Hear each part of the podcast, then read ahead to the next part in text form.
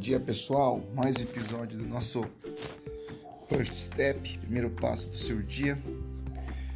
Queria começar dizendo que final de semana não tive, não fez devocional, não, a gente não teve, né? Porque eu tava viajando e tem que dar essa satisfação porque muita gente, né? Duas pessoas me perguntaram sobre isso é, vou responder para vocês aqui, tá bom?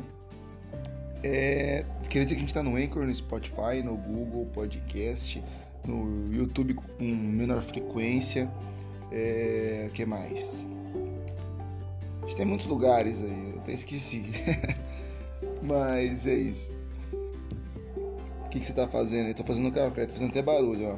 Olha a cafeteira fazendo barulho. Discurso de ódio da cafeteira, ó. E, bom, estamos aí, né, na caminhada, voltando nessa terça-feira. Queria dizer que você ligar a notificação para você não perder nossos devocionais, beleza? É, vamos lá, vou ler com você hoje João capítulo 4. João 4, do 7 ao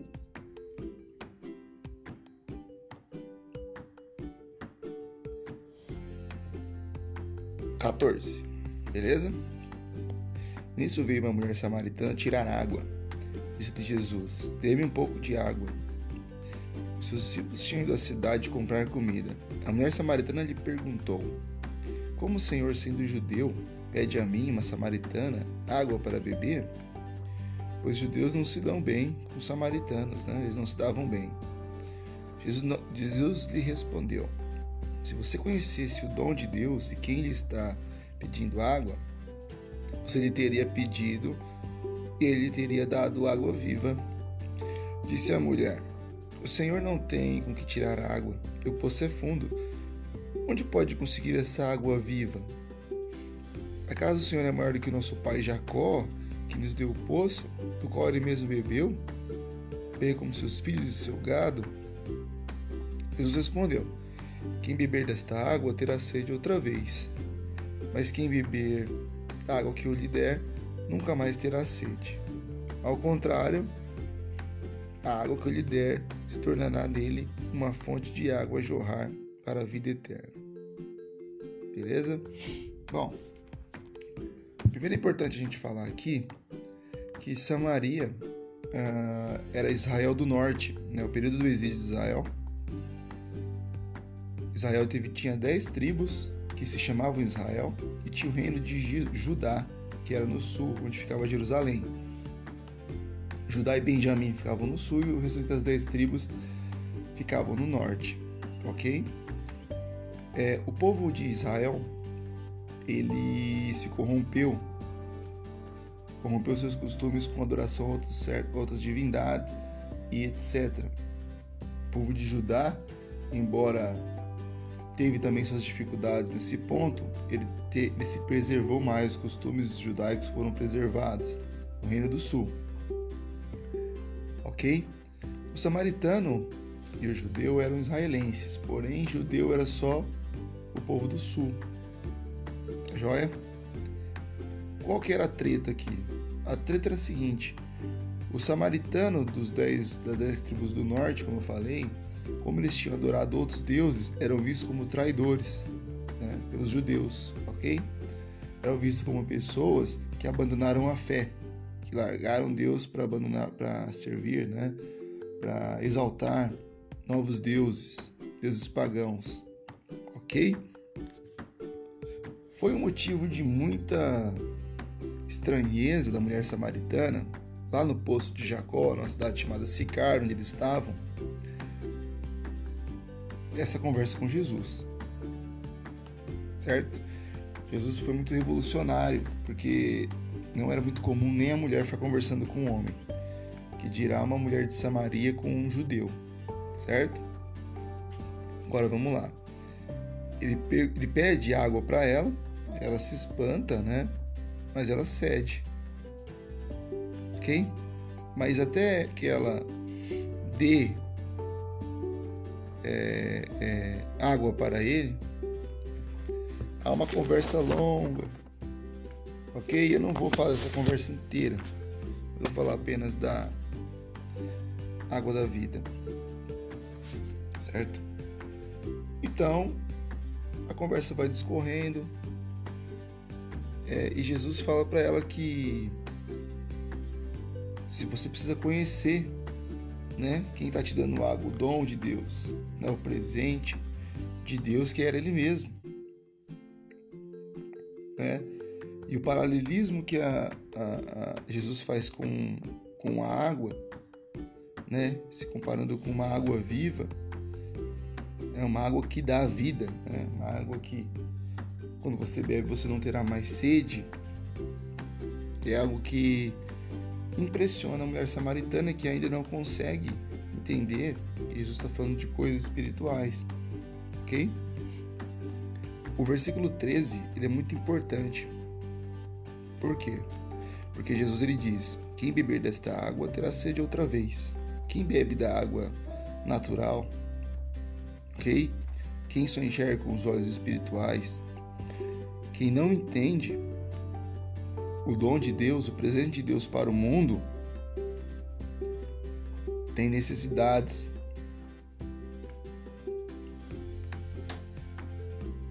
Tem ambições, ok?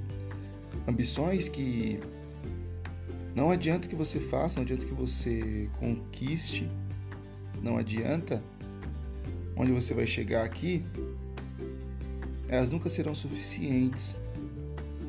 Primeiro ponto, como eu disse alguns dias atrás, suficientes para prender o vazio. E segundo ponto, para que você possa ter a vida eterna, que o que Jesus diz, não terá mais sede. Porque quando Jesus diz isso, ele diz a respeito de coisas mundanas, sim, ok? No, no sentido de sacieis, ok? Ele também fala no sentido espiritual, de salvação. Certo? Porque ele diz no verso 14: Mas quem beber da água que eu lhe der, nunca mais terá sede. Ao contrário, a água que eu lhe der se tornará nele uma fonte ao jorrar para a vida eterna. A mulher lhe disse: Senhor, dê-me dessa água para que eu não tenha mais sede, nem precise voltar aqui para tirar água. É o 15. Porque há um espanto ok? Quando se oferece à mulher, essa, se mostra para ela a água que ela não terá mais sede, ela fala: Olha, uma coisa na minha vida já vai melhorar, porque eu não vou mais precisar vir aqui pegar água, certo? Mas Jesus falando sobre si mesmo, sobre o dom de Deus, né? Na verdade, a água viva vai muito mais além que não, você não precisará se preocupar mais com vir buscar poço, água nesse poço. Né? Ela vai muito além de coisas materiais, certo? Ela transcende as nossas necessidades, as nossas ambições terrenas, certo? Ela preenche o vazio e nos cela para o destino eterno, para o futuro eterno com Cristo. Quando Jesus no verso, 19, é, no verso 18, ele diz que ela já teve cinco, cinco você já teve cinco maridos, né?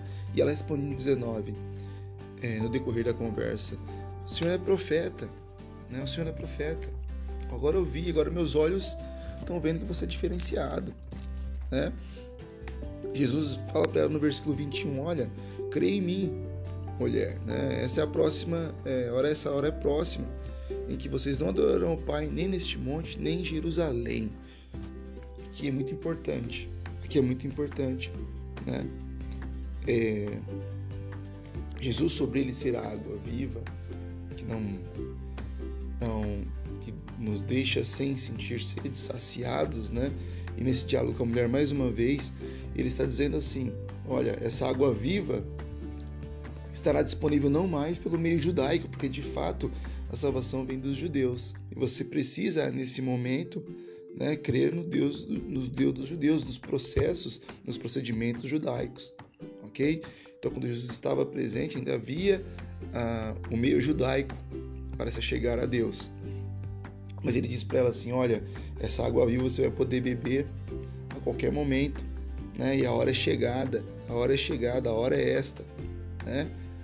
É, não haverá mais necessidade de ser isso em Jerusalém, né, dos rituais judaicos e etc. Ok? A salvação vem dos judeus, mas é, é chegada a hora que não vai precisar mais de nenhum tipo de rito, né, de nenhum tipo de congregação, ok? De nenhum tipo de costume judaizante. E isso é uma coisa muito importante para mim e para você nos dias de hoje, ok? Não há mais desculpas, não há mais desculpas, ok? Por que, que não há mais desculpas? Porque não preciso mais cumprir ritos e obrigatoriedades que em outro momento deveria cumprir, precisava cumprir. Jesus, no versículo 26, capítulo 4, vai se revelar para a mulher samaritana, né? Eu sou o Messias, eu sou o Messias, né? Então ele vai quebrar todos esses paradigmas, né? Ele veio para quebrar esses paradigmas e, enfim, se revelar, né? Porque a Bíblia é toda a revelação divina de Deus através de Jesus Cristo. Então, o que eu queria dizer para você agora, não há mais desculpas, ok? Você não precisa é, se conectar com Deus através de um padre, através de um sacerdote, através de um templo, através de um terceiro. Você tem total acesso a Deus, ok? Isso se dá através de Jesus Cristo e é isso que ele está falando para a mulher samaritana aqui. Até se a gente for analisar, a igreja primitiva não se reunia em templos, ok? Você vai ver Pedro e João indo ao templo, mas aquele templo era templo judaico, certo? E é muito importante a gente falar isso, porque eu quero explicar para você que o seu processo de proximidade com Deus precisa começar onde você estiver. Precisa começar onde você estiver. Então, talvez você não, não vá a uma igreja, etc. Eu preciso explicar que a igreja não tem poder algum e que a igreja é coletivo de cristãos e não uma denominação, tá bom? É, não estou pregando contra você na igreja.